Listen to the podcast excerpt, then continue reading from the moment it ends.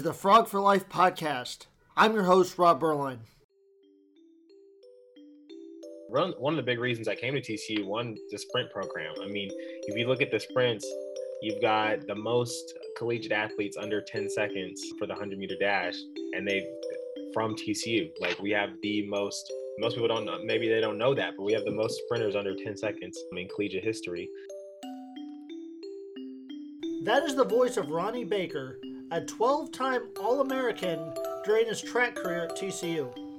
Ronnie will talk to us about his time at TCU as well as his Olympic career, which begins this summer in Tokyo for the 2021 Olympics in the 100 meter dash. And we have a very special edition of the Frog for Life podcast today as we are joined by an Olympian Ronnie Baker, class of 2016. He graduated from TCU, competed on the TCU track and field team, set numerous records there, has gone on to set even more records. And we will find him in Tokyo this month here competing at the Olympics. But before we get into what he's doing in Tokyo, let's get into why he came to TCU all these years ago. So, first, thank you, Ronnie, for joining me today. Yeah, Thank you. Thank you. Thank you for having me. Honestly, it's an honor to be on the on the podcast today. I love talking about the frogs and, and TCU, so it should be a good, good one. Mm-hmm. So you had a bit of a, a, circuitous childhood growing up. You grew up in Alaska and then went to Kentucky, and then you were a great um, student athlete at Kentucky in high school, um, and then chose TCU. So tell us about your childhood growing up in Alaska and what it was that led you to come to TCU. Yeah, so I was I was born in I was actually born in Louisville, Kentucky. When I was so when I was five years old, got two siblings, one uh, brother, one sister. My brother's the middle child, my sister is the younger one.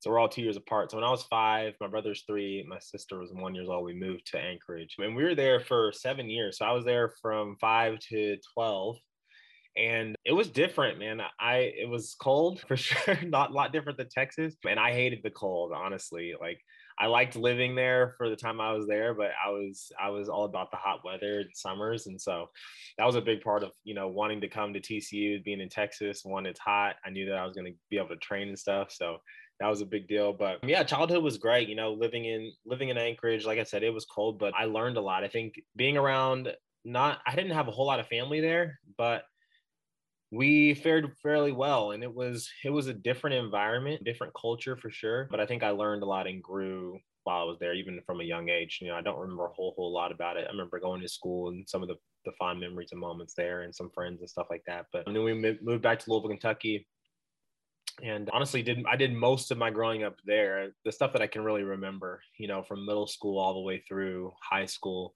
um, but yeah after that i came to tcu and one of the big reasons I came to TCU, one, the sprint program. I mean, if you look at the sprints, you've got the most collegiate athletes under 10 seconds for the 100 meter dash, and they from TCU. Like we have the most. Most people don't know, maybe they don't know that, but we have the most sprinters under 10 seconds in collegiate history. So that was one thing. And then honestly, just the Southern hospitality in Texas, it was something I was very like I've heard about it, but hadn't really experienced it until I came on a visit. So I just people were just super nice. And Coach Anderson, he was coaching Charles Silmon at the time, who was running really, really fast. And I think when you know, as an athlete, I was I was smart enough to look at the results and what was being produced at TCU at a high level, and uh, you know, not get caught up in all the the partying and stuff like that. You know, all that when you're a high schooler, you know, that's the stuff that you think about. Like you want to have fun when you get to college. But I, I looked more at the program. I looked at who who was going to be coaching me, who are the athletes succeeding and honestly, Darryl and the program were a big part of me making the decision to come to TCU. Not also, you know, being able to have a full ride scholarship, that was good too. oh, that always helps, especially when you come to a school like TCU. So when you get to TCU, how is the Januaries compared from Fort Worth to Anchorage? Very. World's difference. Honestly, the it's crazy because in in Alaska, you're you've got snow pretty much all year. You're you're year round snow from really October, sometimes even er, mid September, all the way through like January, February, March.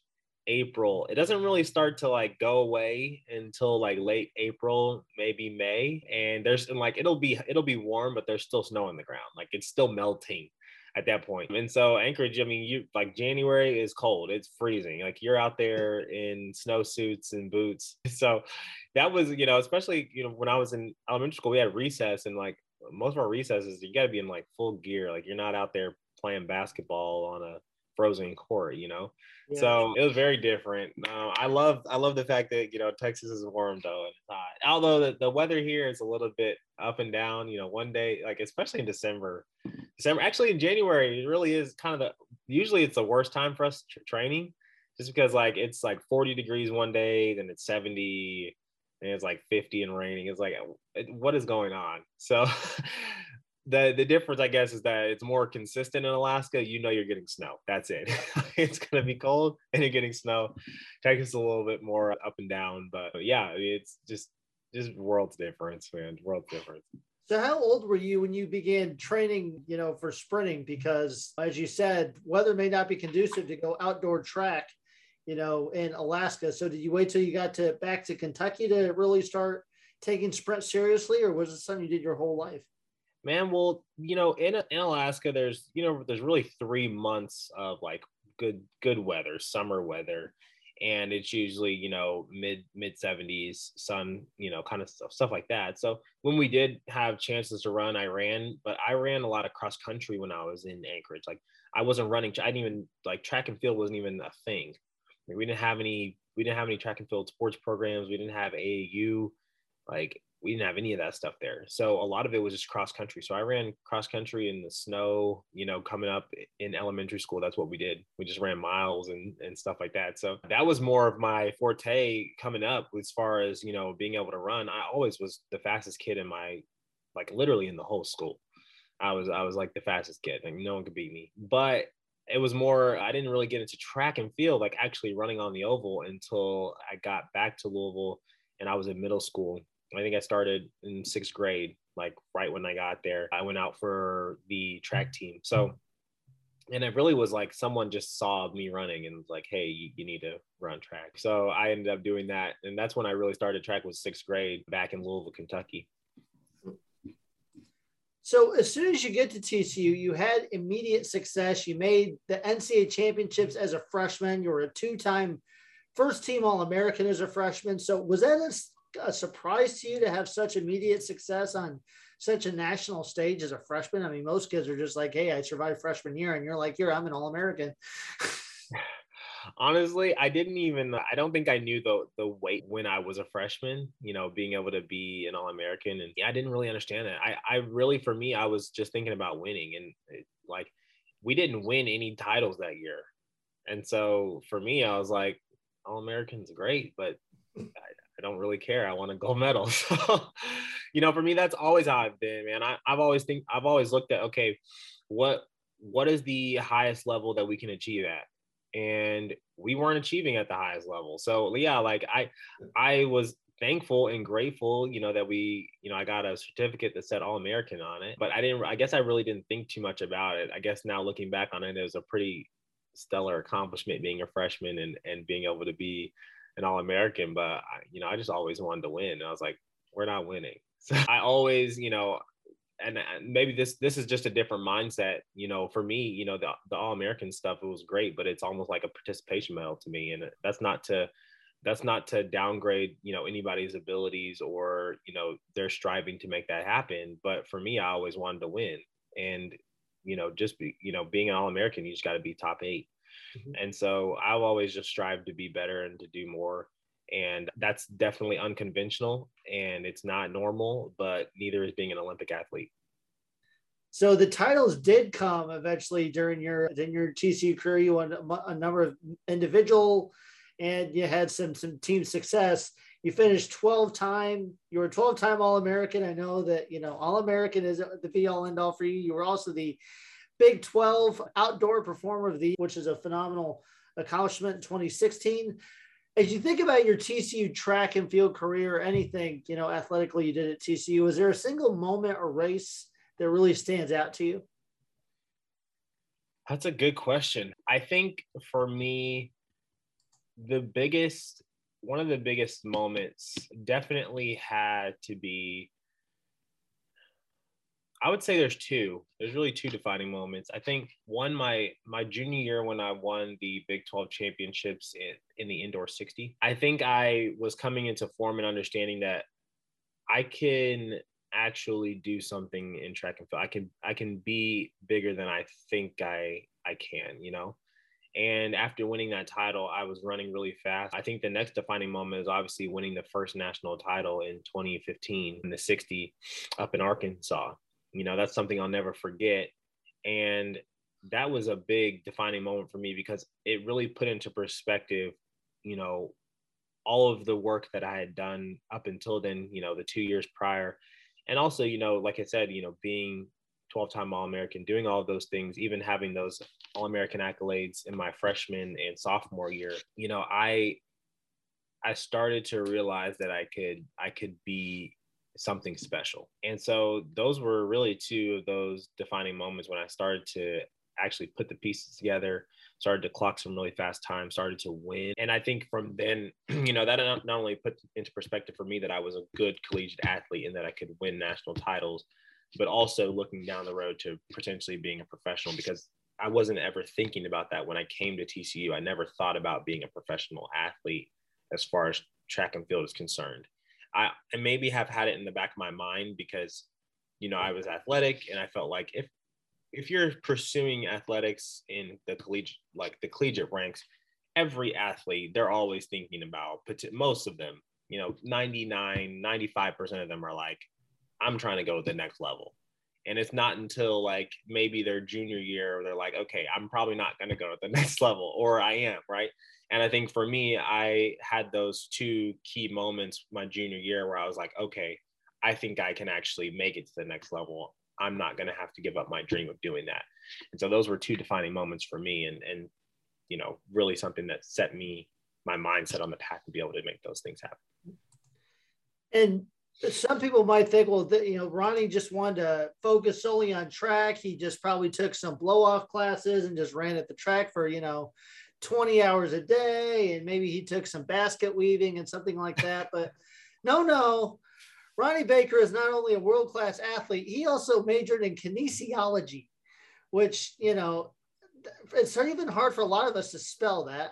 Yeah. So, what was it like for you balancing, you know, being trying to be a world class athlete was also such a demanding and, and very, you know, important major? Yeah, kinesiology was uh it was something I chose because I was in sports and I think most most kids do that. You know, I I feel like for me, you know, I'm I don't think I'm going to use my kinesiology degree later on in, in life as far as like being a PT, which is what my original plan was. Because I think that, you know, sometimes, you know, especially when you're going to college, everyone's like, you talk to some older adults and they're like, hey, what's your 10 year plan? and uh, you tell them something that sounds really good so that they don't ask you anymore right? so my, you know, my 10 year plan, you know, go to school, get a master's degree, you know, go be a PT, work my way through the ranks, you know, work with professional athletes. That was kind of what I wanted to do. But, you know, I realized I want to take a different path. But kinesiology was a very, it was a very, it was a demanding major, especially in college, especially TCU. And I think that the first two years of college doing, you know, all of the core classes and stuff just prepared me to be better in time management and so, yeah, I was, uh, first of all, I was pre PT. I, I switched my major still in kinesiology, but to health and fitness. And so, honestly, yeah, it was, uh, it was rough. There were some classes that I was like, pharmacology was one of them. I was like, this is, this is hard. Like, this is, this is rough, especially trying to balance that with, the travel that we had and you know trying to focus on winning national titles at that time so i took that my senior year and so i was trying to repeat that year in the 60 and just there's a lot of stuff going on and so yeah it was it was a difficult major and i'm glad i did it because if i you know one graduating from tcu it's a prestigious school and the the degree holds weight all over the country and so i'm just being able to balance you know being a two-time national champion a 12-time all-american also with the demanding majors such as kinesiology with stuff like biomechanics and pharmacology and anatomy and physiology, yeah, I I definitely proved a lot to myself. so it was fun. Now, did being a kinesiology major, obviously runners, there's a lot of, you know, hamstrings and groins and, you know, ankles, feet, everything, you know, little things can just pop up. Did studying that, did that help you as, you know, you felt little aches, aches and pains of that, you know, hey, I, I learned in class what's going on in my body right now, or this is how I need to train better. Yeah, absolutely. I think going into, you know, being a kinesiology student, I got to learn all the muscles, bones, you know, ligaments, joints, all of those things that were affecting me, you know, as I was out there training. And so it helped me to like like you said, if I was feeling something, I knew exactly where it was coming from. I knew like the path of origination, you know, what areas I need to work on to be able to strengthen that area or to relieve pain in that because it's crazy. The body is like it's connected in all kinds of ways. Like there's times where I've had, you know, I've had pain in my calf that was relieved through massage work in my chest, which is crazy to think about.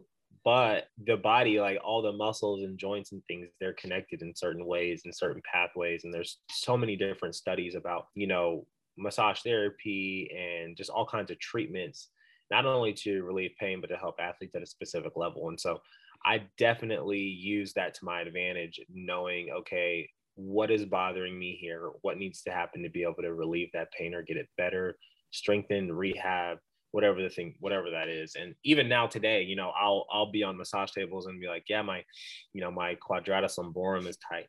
And well, it's it's a part of the lower your lower back. And the the massage therapist is like, wow, how'd you know that? It's like I, I took kinesiology, so I know a little bit. So it, it helped me be in more in tune with my body a lot earlier, which has helped me in my career as a professional athlete. So you you graduate with this kinesiology degree, you have all these college accolades, and you want to be a professional, you know, track and field athlete.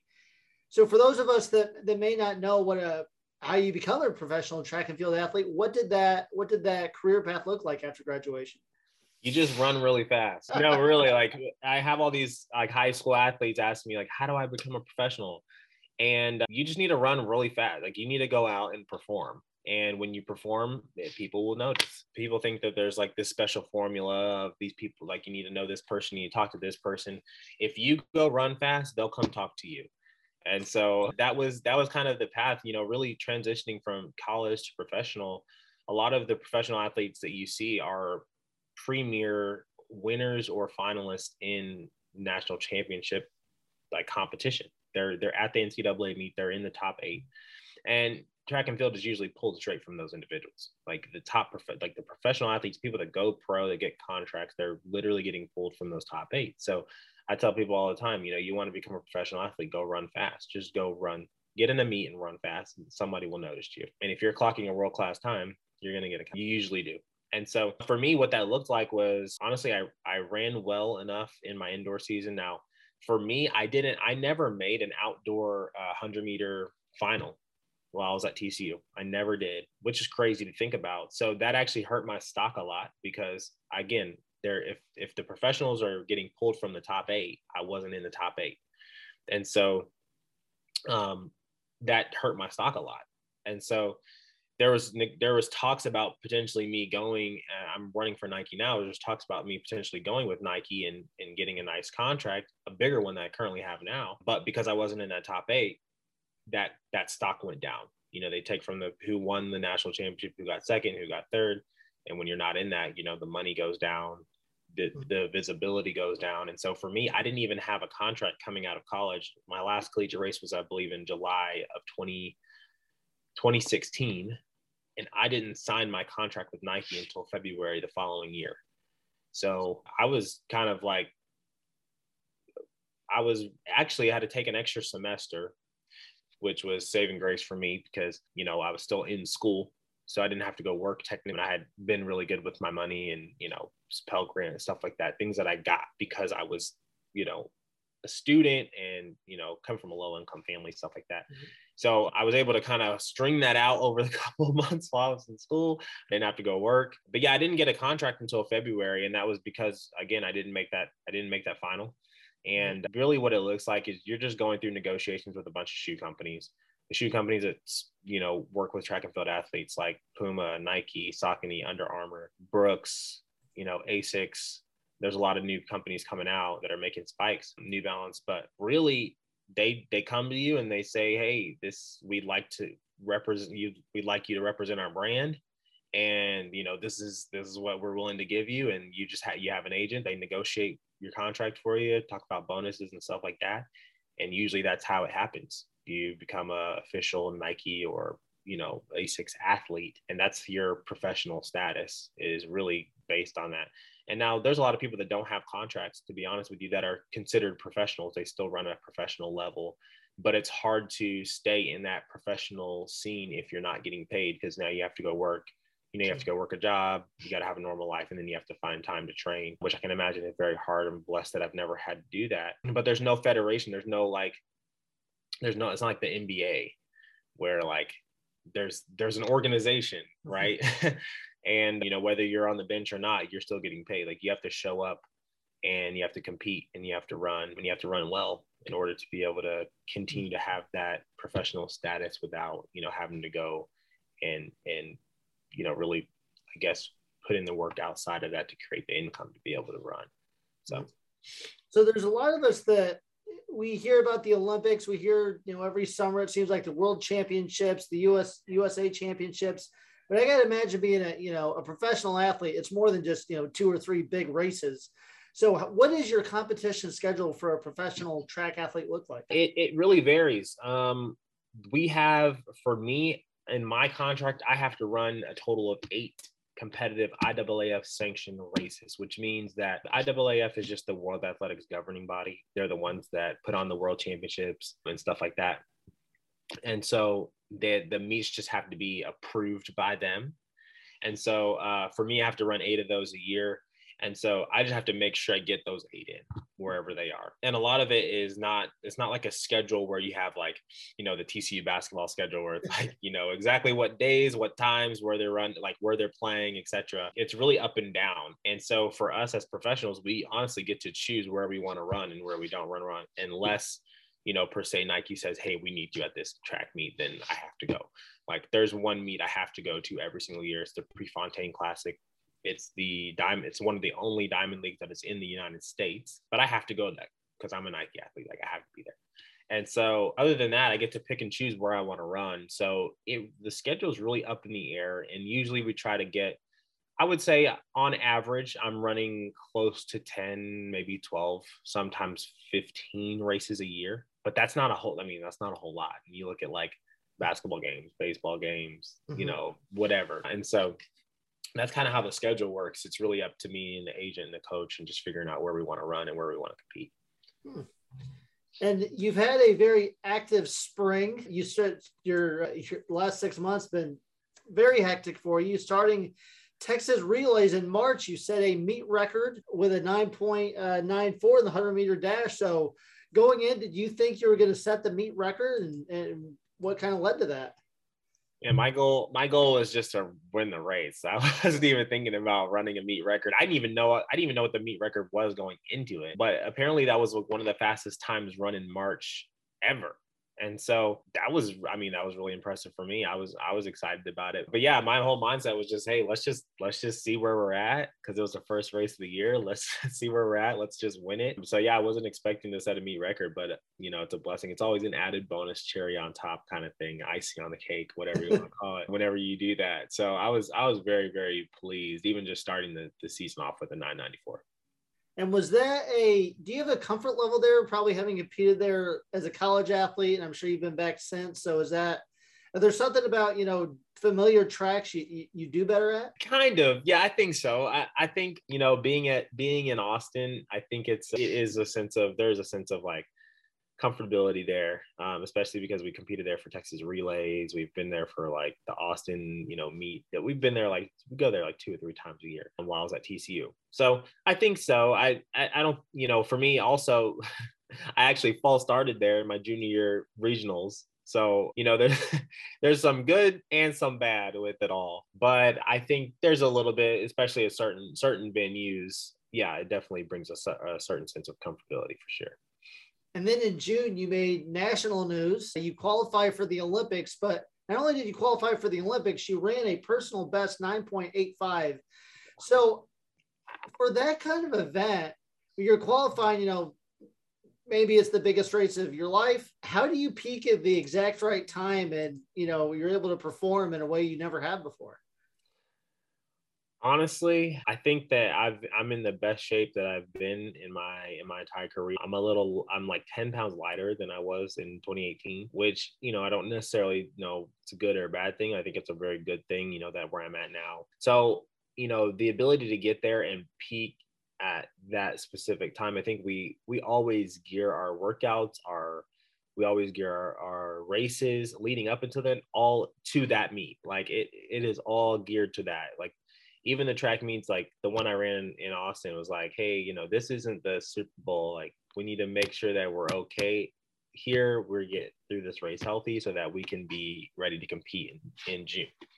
And that's how we that's how we view the whole year. It's like, okay, this meet doesn't matter, win, lose, draw. We can get sixth place. It doesn't matter as long as we're ready in June. And so that's how all the workouts have been. And just to be able to get there and, you know, one, run a personal bet, two, one, make the team, but two, run a personal best on top of that. I think that, you know, outside of all the work that I've done, I've had, you know, I have a lot of faith in just my coach, my support team, my ability to, you know, all the work that I've been doing. I know I've worked super hard. And so I had, like, for me, my expectations are always high. And I've always expected to be on the team you know, I've always I just expected to make the team. You know, every year that I've run and tried to make an Olympic team, whether it's 2016 or a world team in 2015, 2017, 2019, most of those years I've been hurt. And I knew that if I could get to this meet healthy, that I was I was definitely one of the top three athletes in the whole US. I knew that. And so for me, you know, getting there, I was I came in with a lot of confidence, high expectations. One because I was healthy. Two because I'm in the best shape of my life. And three, you know, because I, I just believe t- truly that God already has everything mapped out and planned. And, you know, because of that, we should work hard. We should use our gifts that He has given us to be able to glorify Him. And that's just, that's just my mentality of that, you know, okay, everyone says, okay, well, if God's already got it in in in in plan, like if it's already mapped out, then like, you know, why if why why do anything, right?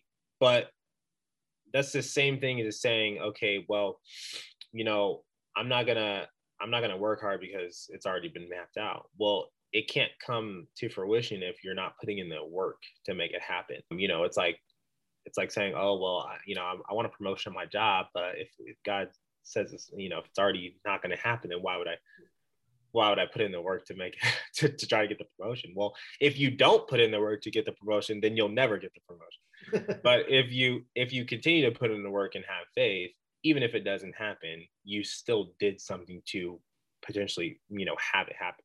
Either way, you it's it's a win-win for you. You have to be able to put in the work. Like you have to do something because if you don't do anything, then it's never going to happen, whether it's supposed to happen or not. Mm-hmm you got to do it you got to do something and so i think that that's a, just a big part of just who i am and knowing that okay because i've because i've put in the work because i've had faith and believe that it will happen and i have like, high expectations that i i just expected myself to be there. And honestly to run a personal best is again icing on the cake cherry on the top for me. But even if it didn't happen the greatest thing is that i know that track and field doesn't define me. Uh, track and field is not necessarily my purpose in life. It is because it, for, to be honest with you, if it was my purpose in life, my purpose would end in the next six years.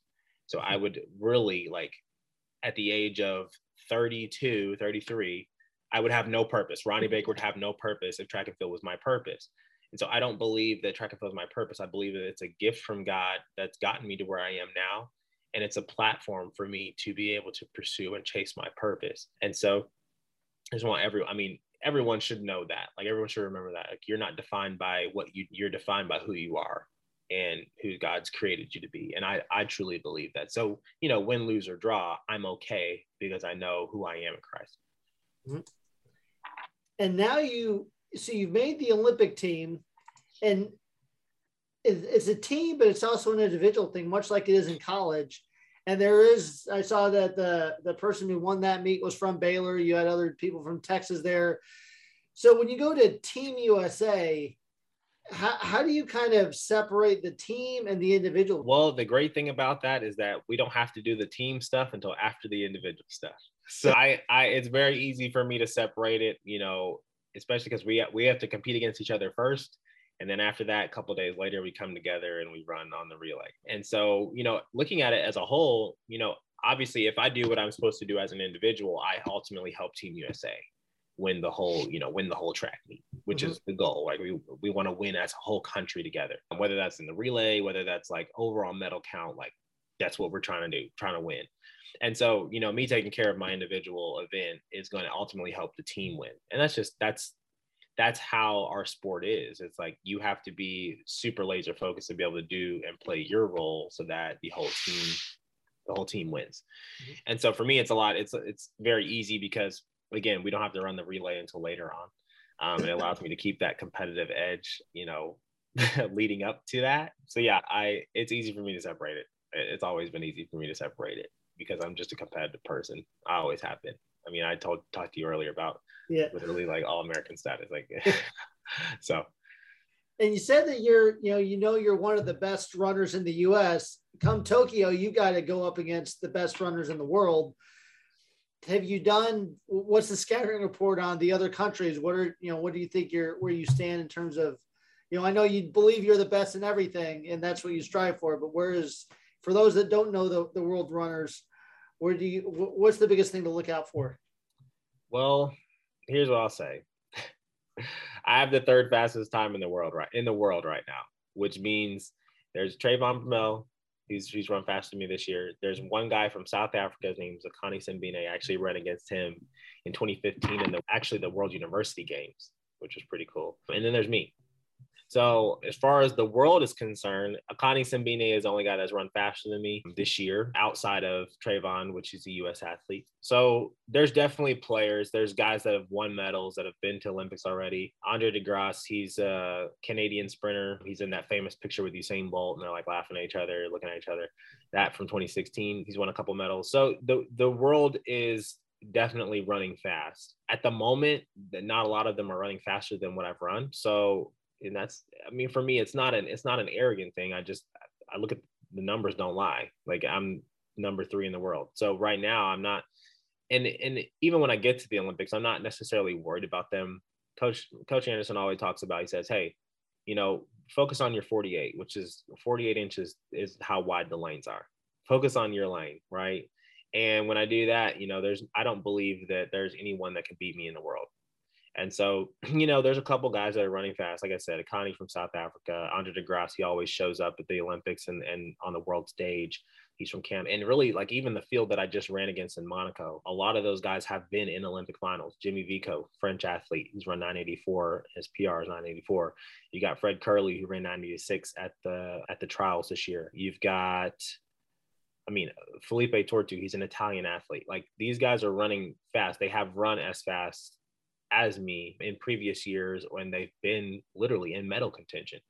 So out of that whole field, you know, I was one of one of maybe two or three guys that has never been to an Olympics. So yeah, the field the field is pretty deep, but I believe that with like I said, all the work that I've been putting in, the faith that I have in my God, that you know, we'll get it done.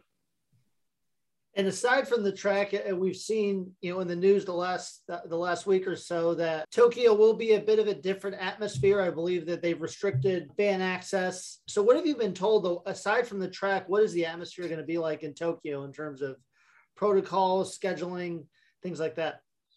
Man, I'm I'm already like trying to stay calm, pulling my hair out, trying to figure out how to get to Tokyo uh, the right way. There's so many, there's so many protocols. I mean, just with all the COVID nineteen stuff, we've we've got to take you know a lot of covid tests. We're getting tested every day while we're in the olympics at the olympics and the olympic. Right now there's pretty much three places that we're going to be able to go. You know we got the olympic village you've got the training facility where the track and field people will be as far as the us and then the stadium. Like those are the three places. And so far like people are like, oh my gosh, you get to go to Japan, like you get to see all this great stuff and shop and you know eat all this great Japanese food. And oh, man, I was so looking forward to sushi. Like, oh, that is, I was like super excited for that, just to get some like authentic like Japanese like fresh like oh my gosh i was so excited sadly we're going to be pretty much confined to those three places and we can't take any public transportations like ubers buses trains pretty much all of our transportation is going to be supplied by the Olympic staff. And so we'll be in those three places, kind of just locked down, taking tests every day. We've got to take tests. I mean, I have to take a test um, 96 hours before I leave to go to Tokyo, and then another one 72 hours before. We've got to like take pictures of ourselves, swabbing our nose, like sending those to certain apps. Like it is, it is wild. Like it is, it is wild right now. All of the things that and the protocols and things that we're gonna have to do just to be able to get there. Mm-hmm. I think once we land, we've got to take another test in the airport before we even like are able to get to the Olympic Village, and then we've got like a two-hour drive from the airport to the Olympic Village. There's a lot of stuff man. So it's it's very different. I've never been to an Olympics, so I imagine that the other ones are not as strict. But you know, obviously, we're not gonna we're gonna get there after the opening ceremony. We're not gonna be able to see that. I'm scheduled to stay for the closing ceremony, but I don't even know how they're gonna. I don't know how they're doing that. If we're gonna be able to stay, if we're gonna be able to be in the arena, if we're just gonna have to watch from a distance. I don't know. But those are what that's kind of what I know now. We've got. I mean, pretty much tests every day. Test before we get there. Test when we get there basically three locations we're going. We have to log where we're going to be. Like before we get to Japan, I'm logging right now my day to day activity. And once the activity plan is set, there's not really any, there's no changing that activity plan. It is like, this is where you are, this is where you're going to be. They're going to have apps that are tracking our locations. It is, yeah.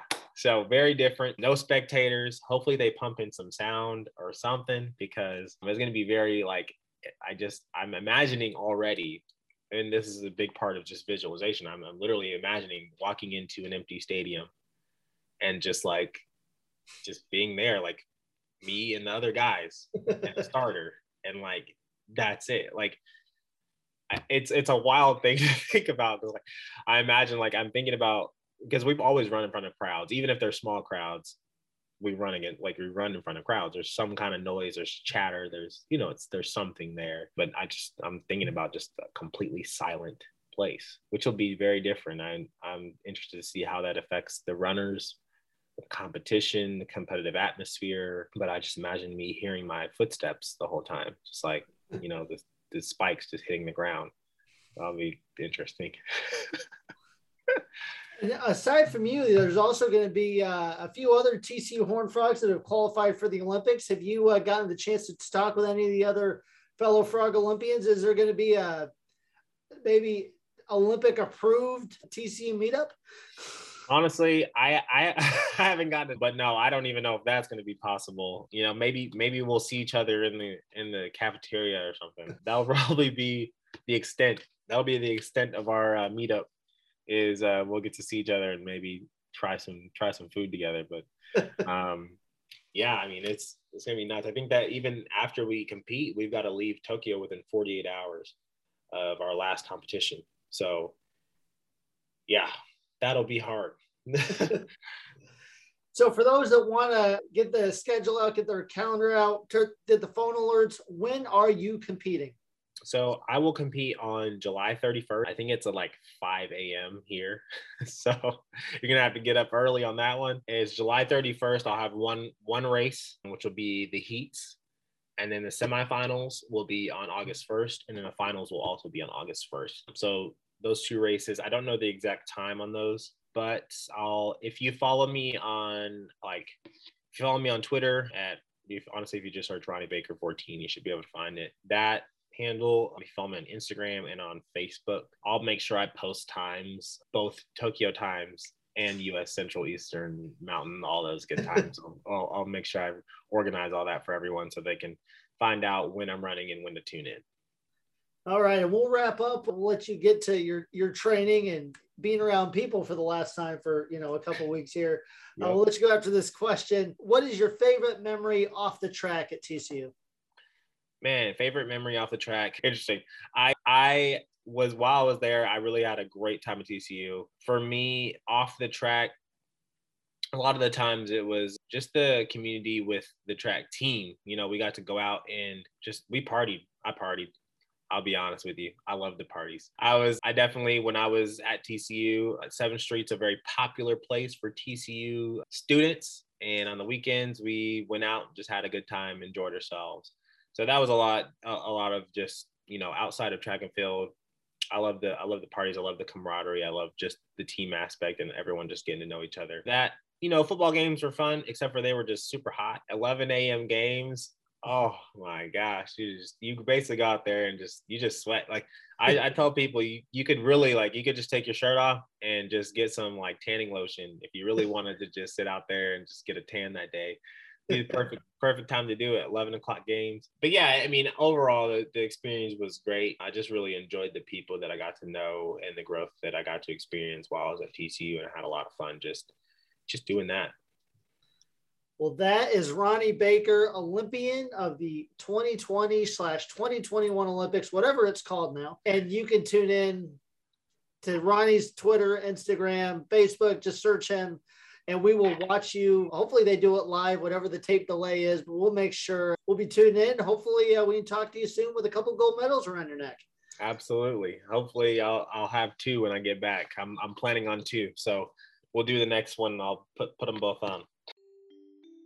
Thank you so much for listening to this episode of the Frog for Life podcast. If you or a friend or family member would like to get in touch with us to share your story, please contact us on social media on Twitter and Instagram at TCU Alumni. We look forward to sharing our next story of how TCU alumni are changing the world.